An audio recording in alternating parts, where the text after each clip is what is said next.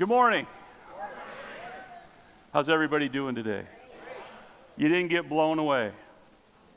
Praise God. We came in, the, the rope on the flag was uh, broken, the flag was blown about 30 feet out from the post, just a straight line because one of the hooks came out of it. And I'm like, really? This is how it's going to start? Get in the back lot, and it's all muddy. And by the way, thank you for those of you who parked in back. Uh, God bless you because I know it wasn't very fun walking in for me, and I doubt it was for you. You almost need muck boots to get in here. But the good news is that should be gone pretty soon, and it'll be back to normal. But uh, it's been kind of a crazy couple of weeks, hasn't it? Well, I'm so glad you're here today. I'm Pastor Norm Oberlin. If you haven't met me already, I'm the lead pastor here, and Andy said I can't go past that because I don't have my marks up here, so I'm trying to, anyhow. It is so good to have all of you here, and as I said, there's so many things going on at, at the Hope right now, good things. And uh, if you're not plugged in, find a place. We need you. There's always something for you to do if you haven't figured out what your niche is. I'd like to open with prayer just because I can't do anything without it. So if you would, you can stand if you'd like. One more time here. I know the Lord is here. Would you extend a hand toward me? I don't normally do this, but just, just pray this with me. Dear Lord, help Pastor Norm to preach really good today. We want to hear from you, Lord. Use this man Touch my heart. Give me ears to hear, eyes to see what you'd have me hear and see. We pray this in Jesus' name. And bless my neighbor to my right and to my left. Amen. you may be seated. Well, it's been a while since we have touched on the book of Revelation. I began this uh, series actually last summer, and just prior to Thanksgiving, uh, I ended it with chapter 17. How many were here for most of that? So, we've been doing a verse by verse study of Revelation, and uh, today we're going to actually look at chapter 18.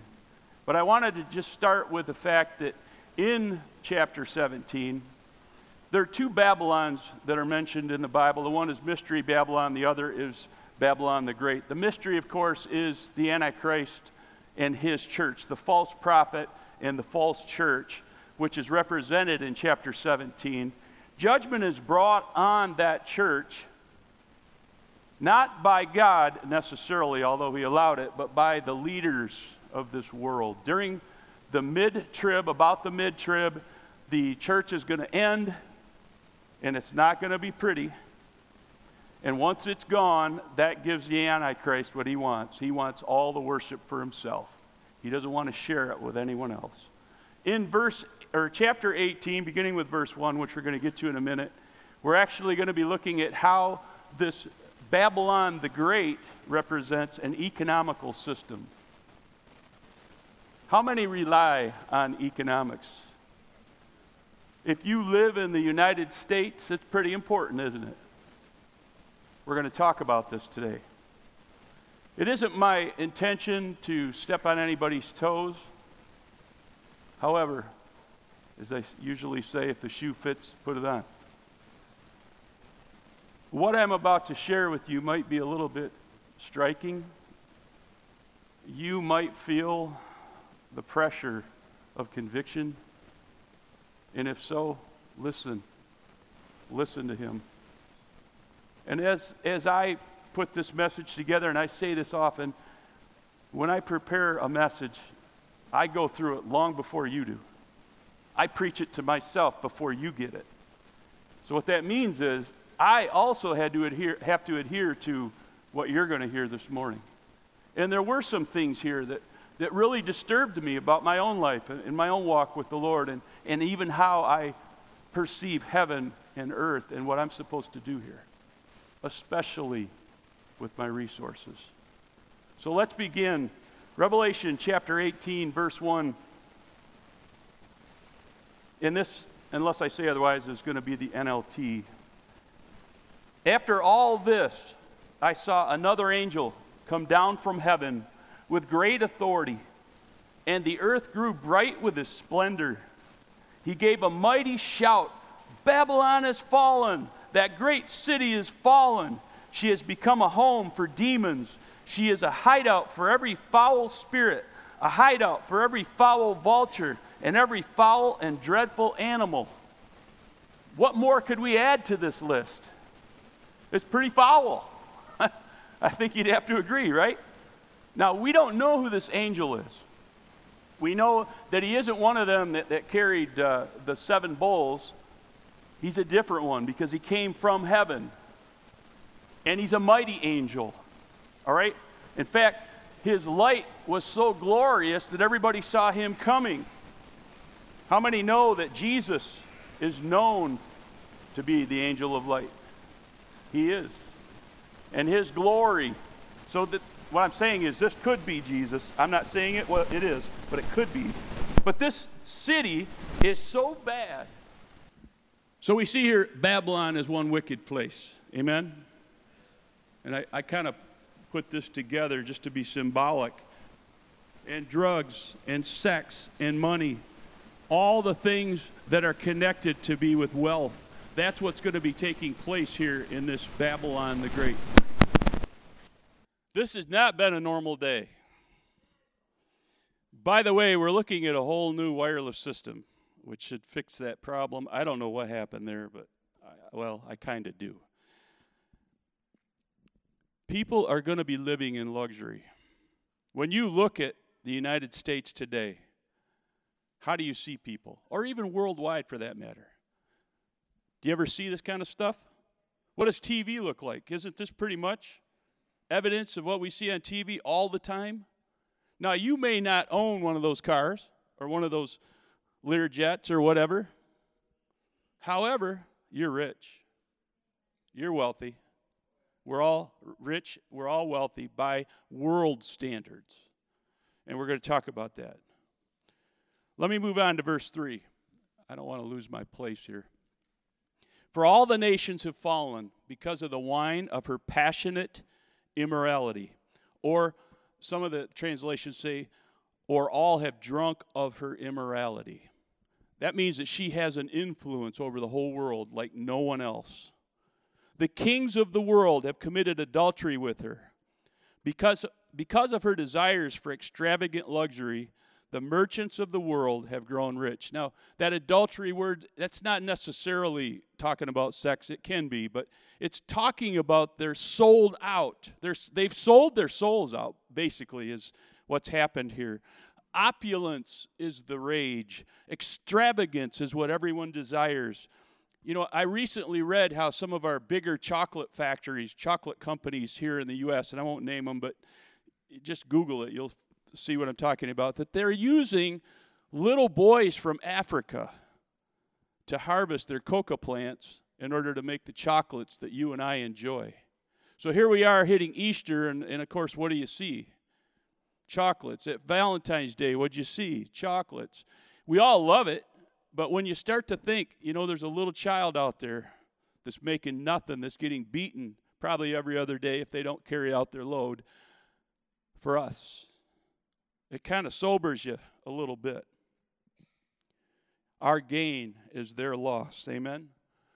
Verse 4 Then I heard another voice calling from heaven Come away from her, my people. Do not take part in her sins, or you will be punished with her.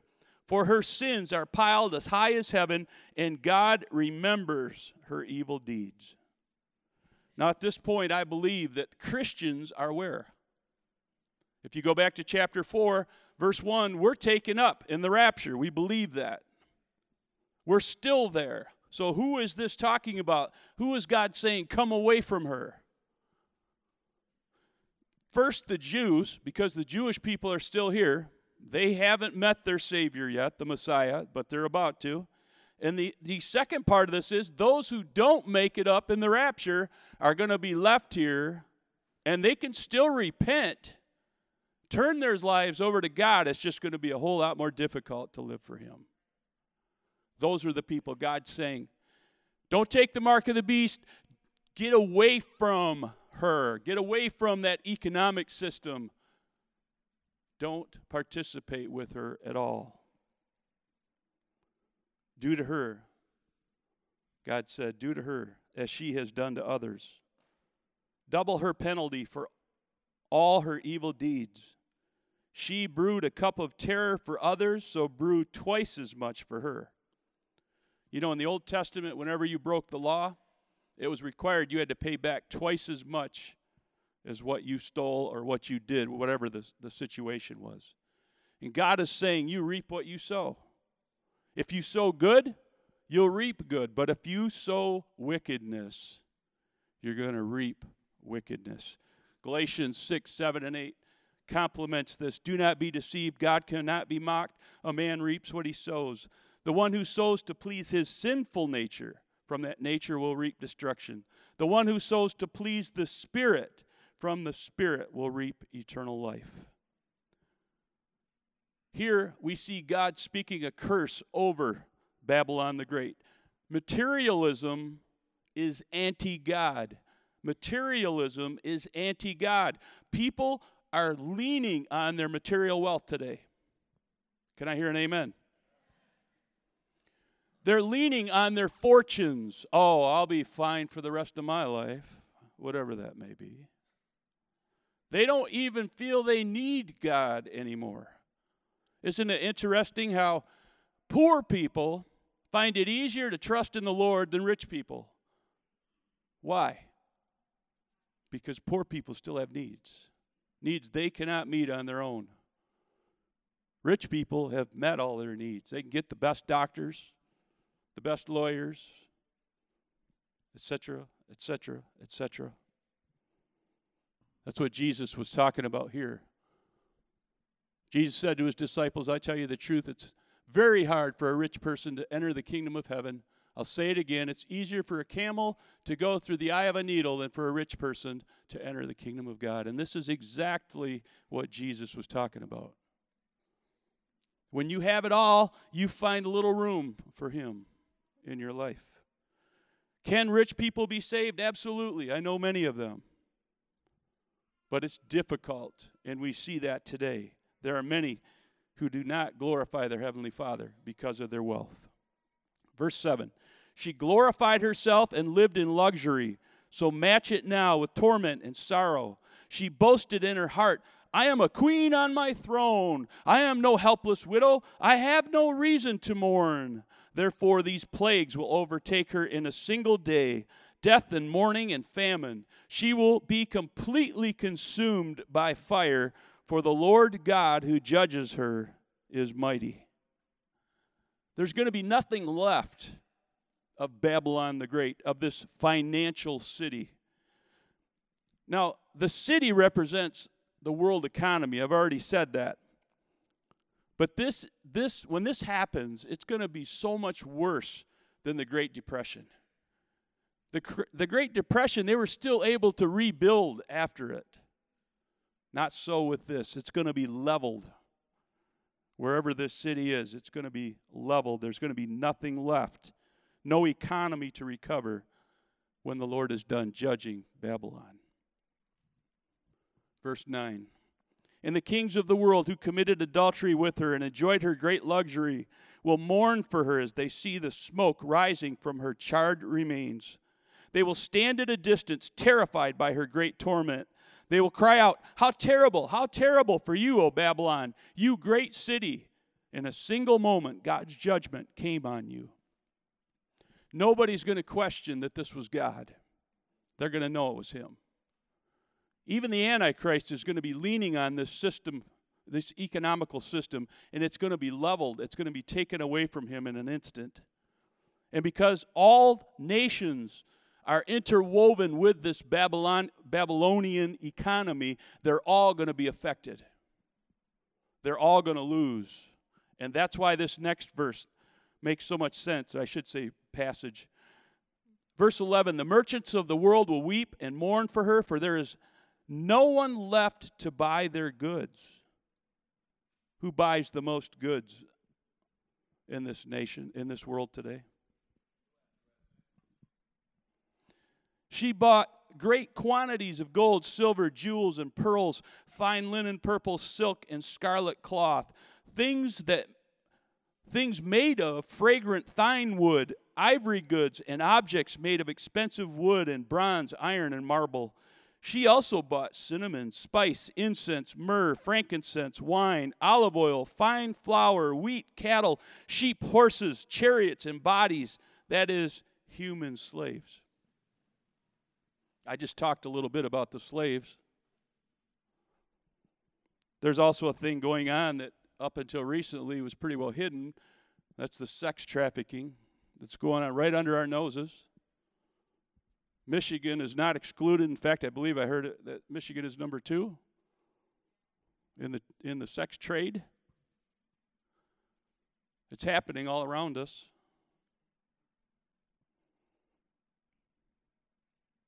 Let me ask you this: How are most goods shipped today?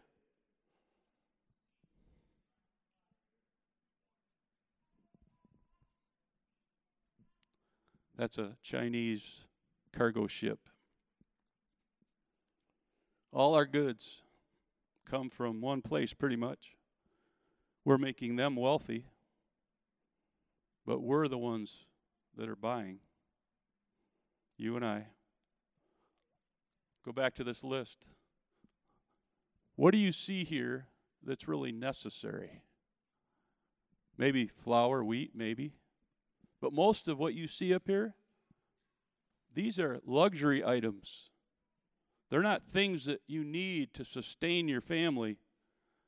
And I believe that's what God's showing us is during this time, this this city, Babylon, wherever it is, I'm going to talk about that here. I'm going to rock your boat here in a minute. If you haven't already figured out where I'm going, this city is consuming all of this for their needs. She was clothed. Better go back here. Verse 14. The fancy things you love so much are gone. They cry. All your luxuries and splendor are gone forever, never to be yours again. The merchants who became wealthy by selling her these things will stand at a distance, terrified by her great torment.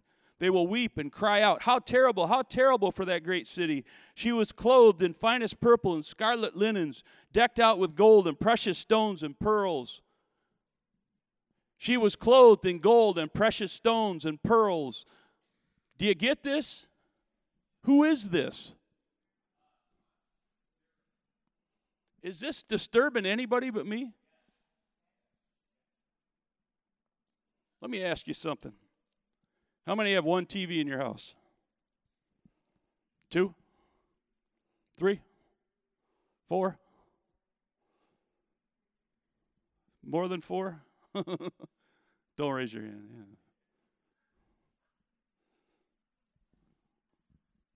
You think we're not rich?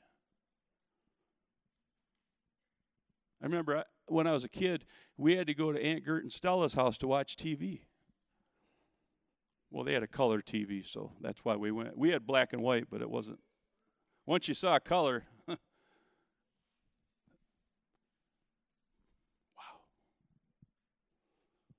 This really hit me hard, folks.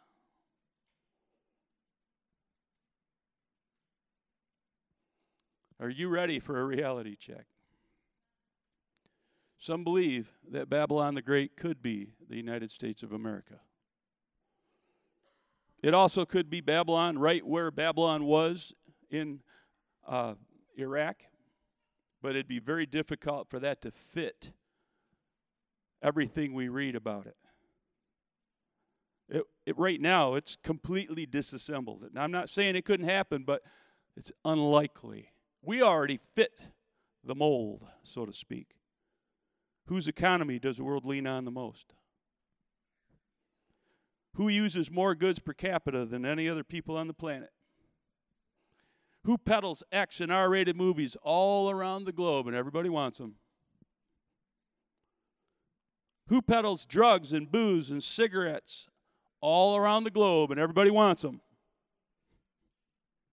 I keep pointing at me, that's us. America, this nation could be Babylon the Great.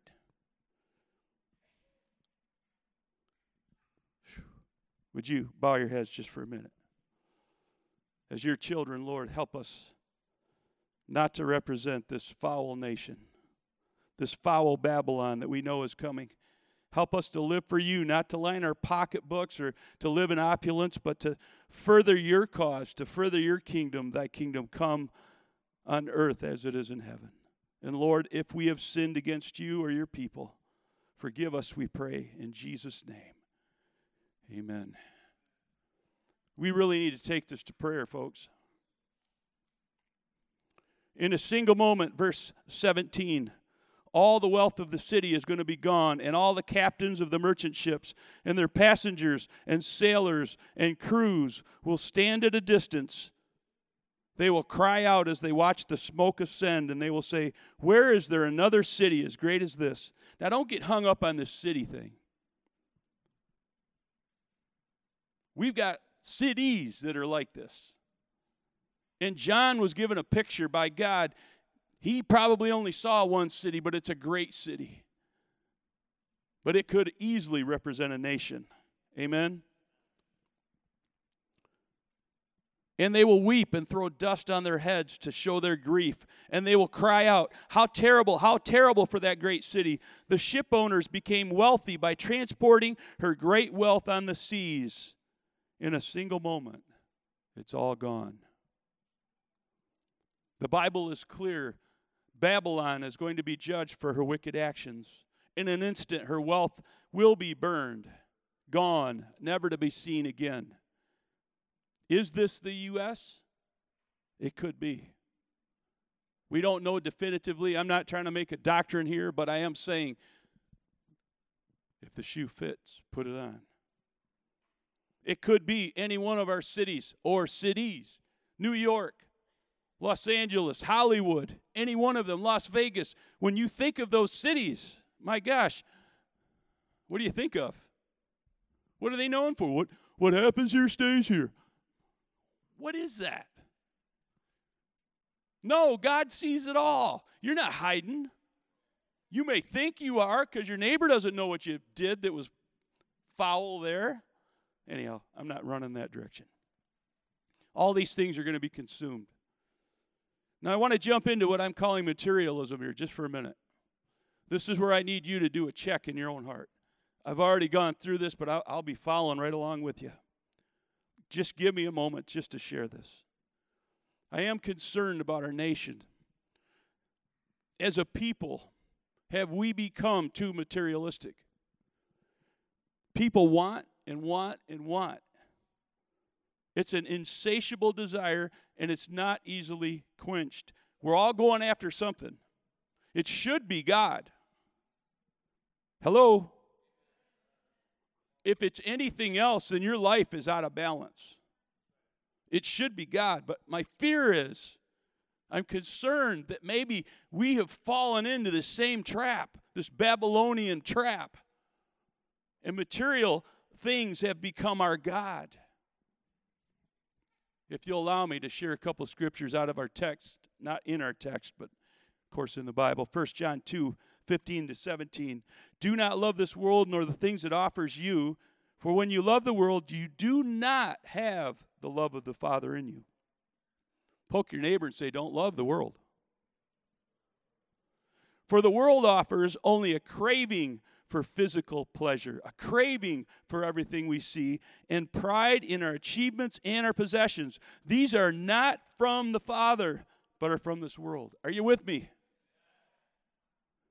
And this world is fading away along with everything that people crave. But anyone who does what pleases God will live forever. So that should be our goal is pleasing him, not pleasing this flesh. We need to die to self and live for him.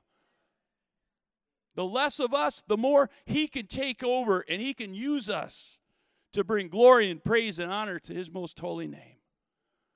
But I believe we, many of us, have fallen into this trap. I mean, look at the, the newest trend seems to be that, that it used to be you worked hard for what you got, and and you would somehow be rewarded and you would build your wealth. Well, today, people don't even work for what they get. It's given to them free gratis, and they're still not satisfied. They still want more, more, more. What is that? It's lust of materialism. The tragedy is, without something, we feel we are nothing. Shouldn't be this way. There's only one thing we need, and that's our relationship with Jesus. Everything else is fluff.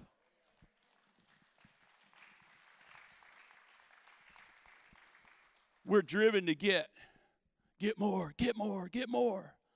That's what this lust does to us. It's all about the get, get, get. In First John, we saw that.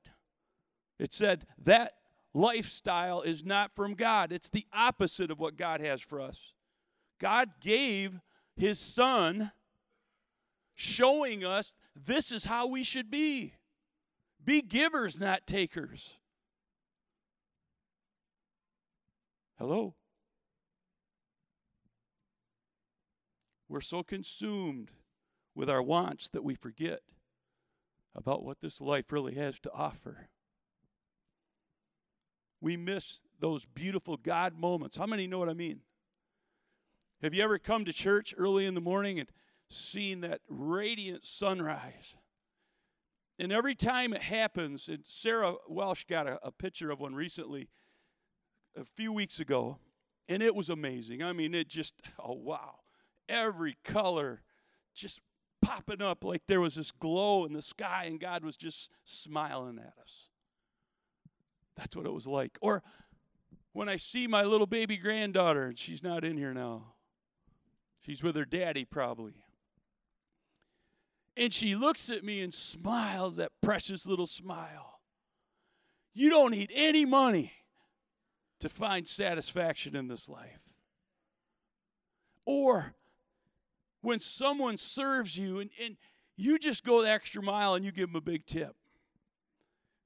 I don't normally brag about what I do, but I, am bragging on Jesus because he, he put it on my heart. I was eating with my mom this was a few weeks ago, and this was in Grand Rapids, so it wasn't here. And this young lady was serving us, and I could tell she was pregnant.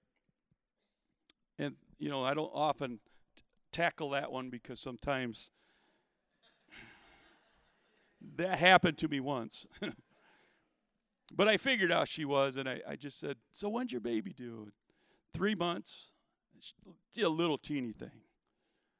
And she's just serving us, coming back, make sure our coffee's full. And before we finished our meal, and my mom paid for it, and being the good son I let her.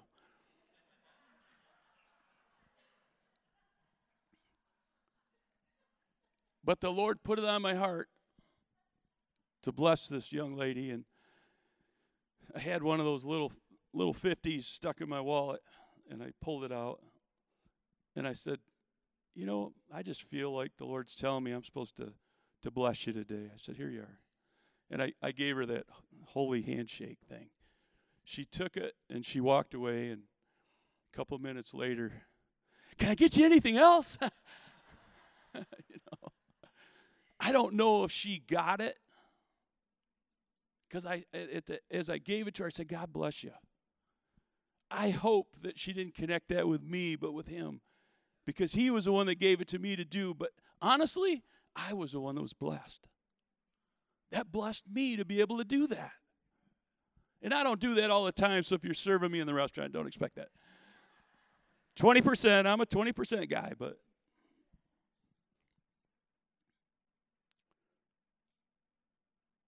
how about waking up to a good morning from your spouse, a kiss, and a hot cup of coffee?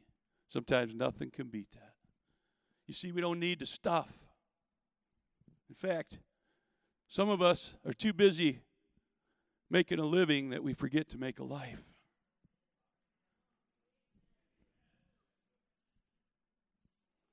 Don't be that person. What are you taking to heaven? You. you. None of the stuff's going with you. Couple quick scriptures. You've read them, Matthew 6, 24, no one can serve two masters, Jesus said. For you will hate one and love the other. You'll be devoted to one and despise the other. You cannot serve both God and money.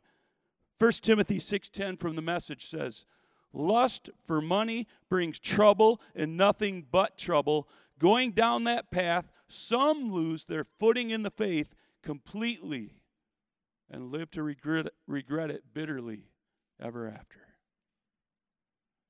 Don't be these people.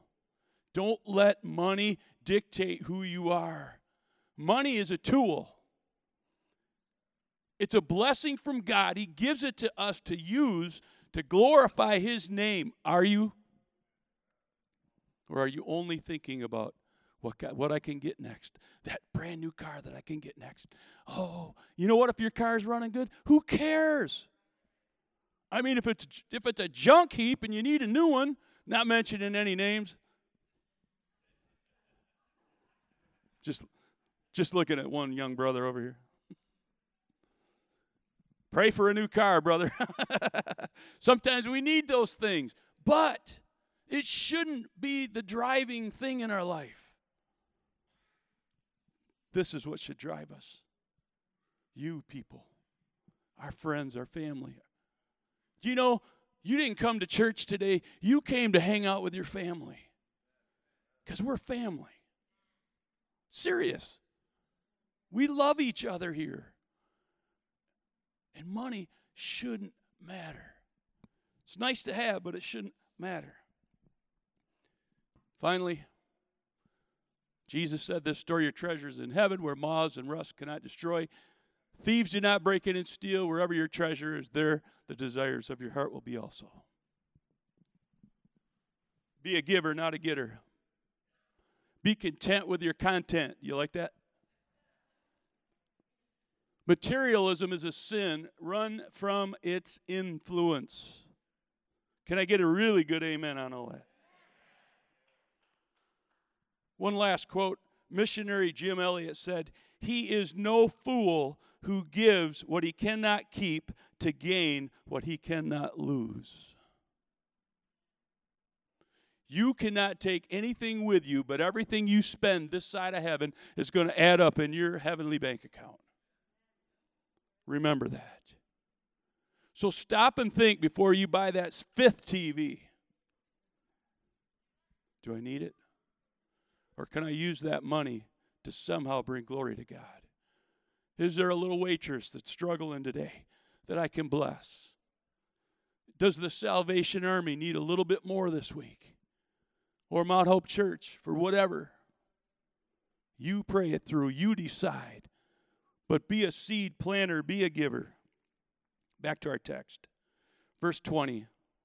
Rejoice over her fate, O heaven and people of God, and apostles and prophets, for at last God has judged her for your sakes. The Lord is going to vindicate his people. If you have, have been persecuted and prosecuted for the name of Jesus, these people are going to pay. They're going to pay. God's going to see to it. Then a mighty angel picked up a boulder the size of a huge millstone. He threw it into the ocean and he shouted, Just like this, the great city Babylon will be thrown down with violence and it will never be found again. Some suggest that this giant stone could be Jesus himself. We don't know. But Jesus is known as the stone, the firm foundation, the capstone of everything we hold dear today. The sounds of harps as we conclude this chapter. S- singers, flutes, and trumpets will never be heard in you again. No craftsmen and no trades will ever be found in you again. The sound of the mill will never be heard in you again. The light of a lamp will never shine in you again. The happy voices of brides and grooms will never be heard in you again, for your merchants were the greatest in the world, and you deceived the nations with your sorceries.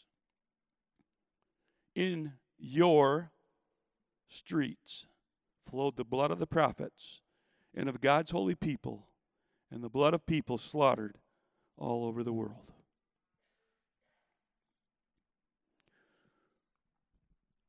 This word sorceries, which I highlighted, is where we get the name pharmakeia. That's the Greek for that, which is where we get the name pharmacy.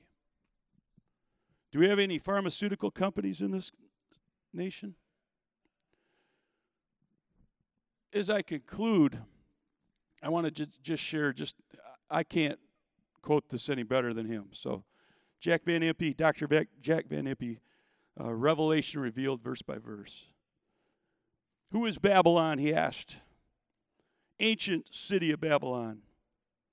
Could be present day Iraq, he suggests. Could be. Others, including such prophecy scholars as Dr. S. Franklin Logsdon, believe Babylon to be the United States of America, a leader of the Western world aligned with the Antichrist ten toed kingdom. Isaiah 18, 1 and 2, it suggests, and there are uh, five things that it suggests literally look like the United States. First, the insignia of wings, similar to our national emblem, the bald eagle. Number two, a land that is beyond the sea from Israel. Obviously, we're across the ocean. Number three, it's scattered and peeled, meaning it is widely spread out or has great landmass. We have a lot of ground. Number four is meted out or staked out by acres and miles. Who else does that? There's no country that's divided like we are. We're an amazing country. Number five, it's a land whose rivers are spoiled or polluted. Yep. You living in Grayling know that, don't you? Some of you guys have been, really been dealing with that lately. Likewise, in chapters 50 and 51, and this is where I'd really like my handheld, Jeremiah presents conclusive evidence, and I want to read these, of a latter day Babylon that it will spring into existence. As one studies Jeremiah's remarks, he is amazed to see that modern America seems to be the fulfillment of these predictions. One, she is a nation of mingled people, Jeremiah 50, 37. Two, she is a nation whose mother shall be sorely confounded and who coexists with the mother at the hour of her decline. There's so much coexisting going on here. Number three, she dwelleth upon many waters. We've got them on all sides. Amen? Number four, her wealth plagues the nations of the earth to the point of insane jealousy. Do you realize how other countries hate our guts because of our affluence and our power. We fit this description. Finally, number six. Oh, number five, sorry. Her space exploits are so utterly fantastic, she tries to mount up to heaven. And then number six, she exists when Israel is back in her line, in her land, I'm sorry. Whew.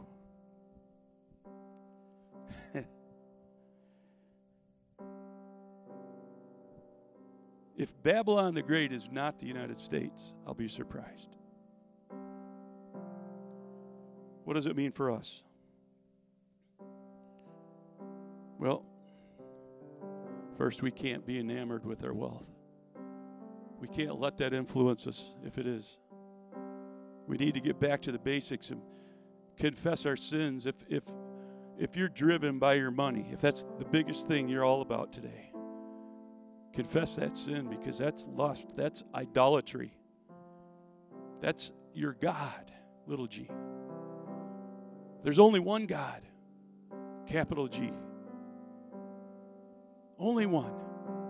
And nothing else could separate us from Him. Nothing else could take His place in our lives. He has to be number one, or we're sinning. Does our wealth get in the way? Does our materialism get in the way? Would you stand with me? Babylon is going to be judged for its materialism. And when it does, it's going to come to a screeching halt in a very, very short time. Some suggest it might be a nuclear warhead. I don't know. I'm not even going to go there today. That's not important.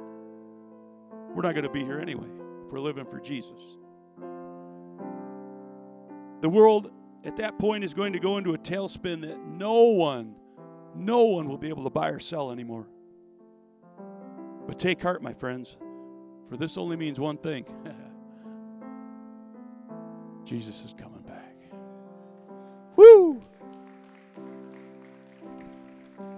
I am so excited to finally get to chapter 19 for several reasons. The big one is the saints are going to show up again. We stopped being mentioned in chapter 4. All of a sudden, in chapter 19, the church, the church is going to come back. Hallelujah. With, with Jesus, riding on that steed, that white stallion. Hallelujah. We're going to be right behind him. We're going to be right behind him, and we're coming back to do war. It's going to be over in an instant. Jesus is going to open his mouth and it's going to be done. But we'll get into that next week. This week, though, let's struggle. Let's let's get on our faces, get on our knees, and say, God, is this me? Am I so hung up on materialism? So hung up on my next paycheck? Is that all I'm about? If it is, Lord, help me with this. I want to be obedient. Can you say that with me? Lord, I want to be obedient. I don't want to go in a direction that's not yours. Say that with me. I need you, Jesus. I need you, Holy Spirit. Now, if you mean this, say this. I give you permission, Holy Spirit. Speak to my heart. Reveal what needs to be revealed so that I can deal with it and make the changes necessary to bring you glory and praise and honor with how I live my life. I love you, Lord, and I thank you for your word. Let this let this word be real to me this week. As I meditate on it, speak to me. In Jesus' name, amen.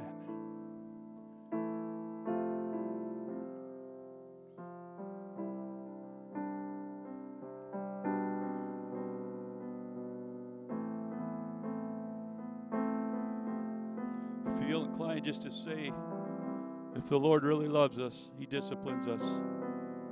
This is discipline, okay? Not punishment. We're not there yet. This is discipline because He loves us. He's saying, don't let this happen. You can change right now. You've got time. Change right now. And if you'll do that, then I will pour out such a blessing into your laps that you cannot contain it.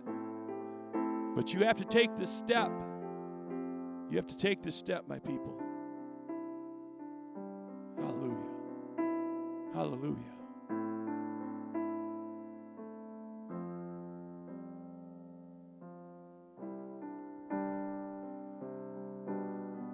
As I close today, wow, 12 p.m. How'd I do that? Would you bow your heads quickly? Even though this is probably the most important part of the service. There's anybody here today that say, Pastor, I'm not living for the Lord.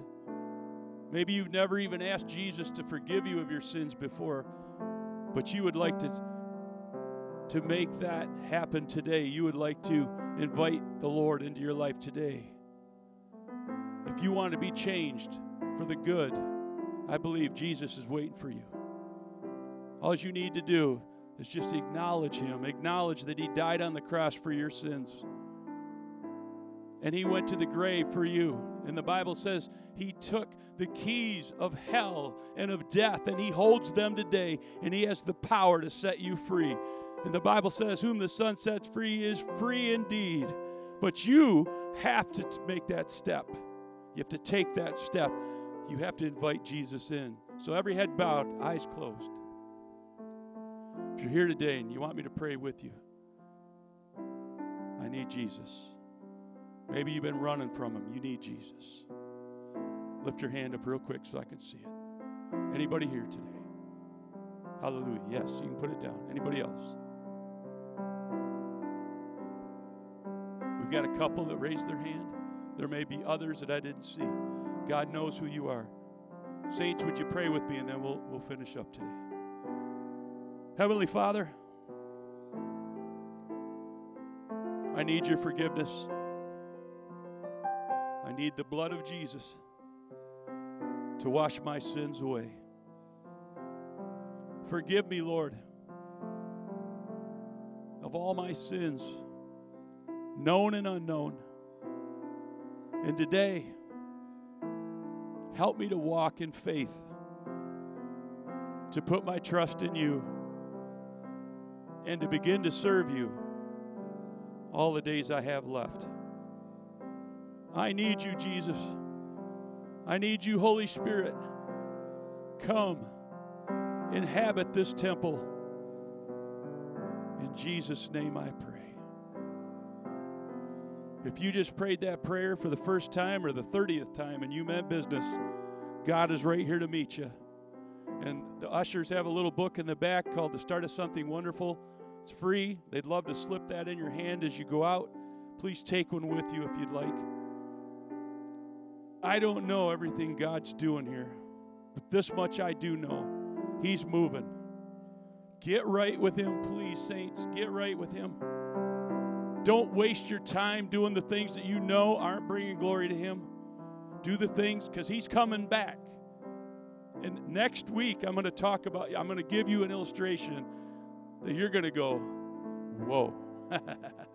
I hope it works because sometimes my illustrations don't work that well, but I think this one's going to work though. And you're just going to go, oh, man, I want to be that person. So don't miss next week. Father, we thank you again for everything you're doing here. We thank you for the worship. We thank you for the assembling of this fellowship. And now, God, keep us safe in our coming and going. Bless our coffee and snack time, Lord. Bless our families. Keep everybody safe. May they go out of here with the favor of God upon them. We love you. In Jesus' name we pray. And everybody said, God bless you. Have a great week in Jesus.